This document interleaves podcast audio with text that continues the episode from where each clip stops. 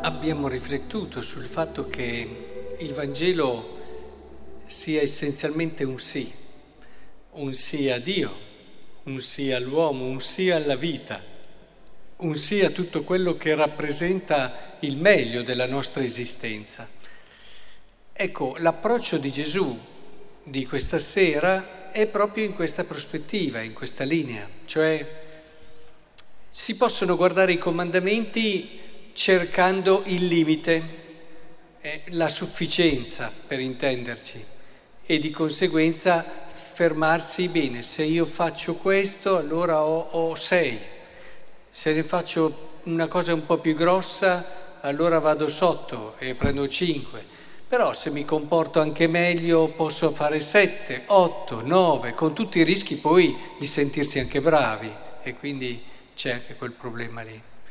Quindi sia nello scendere che nel salire, se abbiamo questo tipo di approccio, rischiamo davvero di non entrare nello spirito del Vangelo, nel cuore del Vangelo.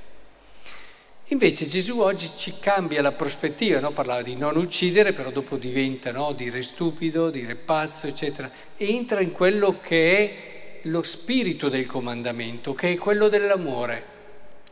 E in poche parole arriva a dirci, perché poi questo questo comandamento, questo insegnamento, diciamo meglio, lo ha completato con la sua vita, con quel discorso bellissimo che è stato la sua vita, e dove noi comprendiamo allora che questo comandamento dell'amore ci dice una cosa.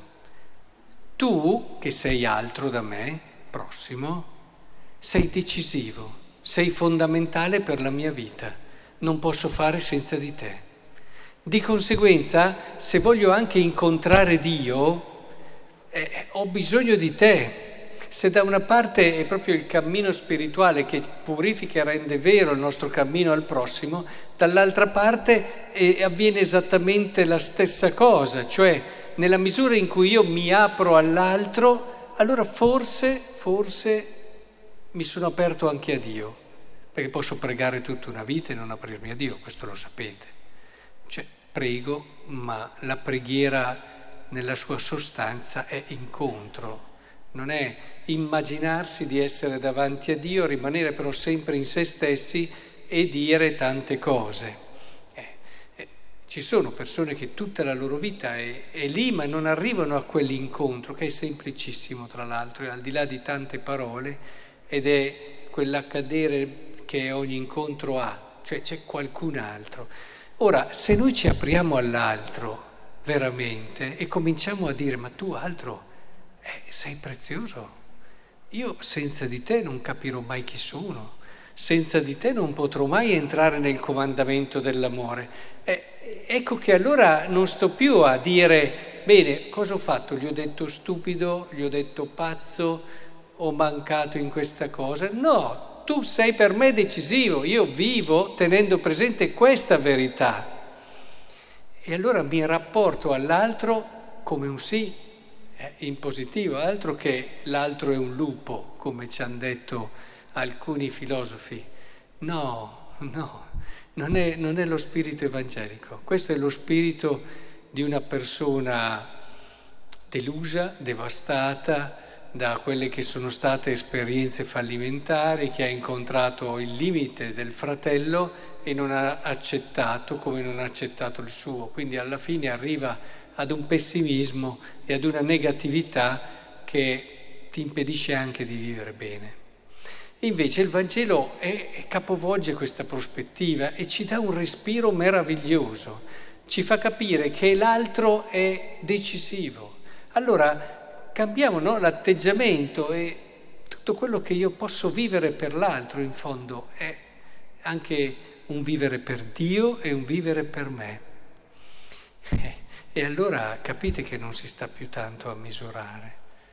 Eh, l'altro in tutto, dopo lì pensate a tutti i peccati no, che si sono a volte fatti, hanno tutti riferimento a questo, dalla umiltà che ti fa vedere davvero l'altro e gioire delle cose belle dell'altro e valorizzare l'altro molto di più di quanto puoi pensare per te stesso e non sentirti portar via nulla se l'altro ha tanti bei doni, ha tante qualità, riesce meglio di te, ma gioisci anche di questo, gioisce anche di questo. Pensate, il Vangelo ci porta a gioire di ogni cosa, gioisci anche dell'altro che ti fa del male, nel senso che eh, intendiamoci, eh, quando si ha del male si ha del male, però interiormente, interiormente tu ami quel fratello perché vedi in quel fratello il bisogno del tuo perdono, la necessità di quell'accoglienza.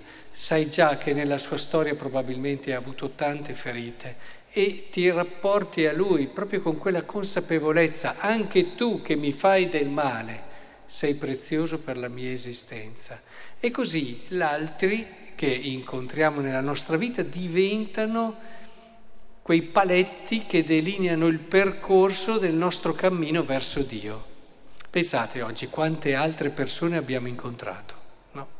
Ci fermiamo un attimo e, e con che spirito evangelico li abbiamo incontrati? Perché se le viviamo con lo spirito giusto, ecco, ci accorgiamo proprio che ci stanno portando verso Dio. Quindi l'altro diventa il dono che Dio ha pensato per me. A volte lo fa in modo diretto perché proprio mi aiuta, mi dà un consiglio, mi sostiene, ma altre volte lo fa in modi anche molto diversi. Quindi cambiando questa prospettiva è chiaro che eh, Agostino diceva ama e fai quello che vuoi, perché allora non è più necessario il comandamento. Il comandamento è più necessario per chi sta a guardare sempre, eh, ho fatto abbastanza, ho fatto abbastanza. Per questo si parla di una legge eh, che uccide, nel senso che ti uccide quello che è lo spirito che deve esserci dietro se la vivi male, ma vissuta nel, nello spirito giusto, ravvivata dallo spirito, la legge ti conduce, ti dà dei riferimenti, ma poi vai oltre. Ringraziamo Dio allora che ci ha donato l'altro e più riusciremo davvero a vedere l'altro come dono, tutti e gli altri, tutti, più ci accorgeremo di Dio che ci è accanto, lo riconosceremo e la nostra vita comincerà già ad essere un po' paradiso.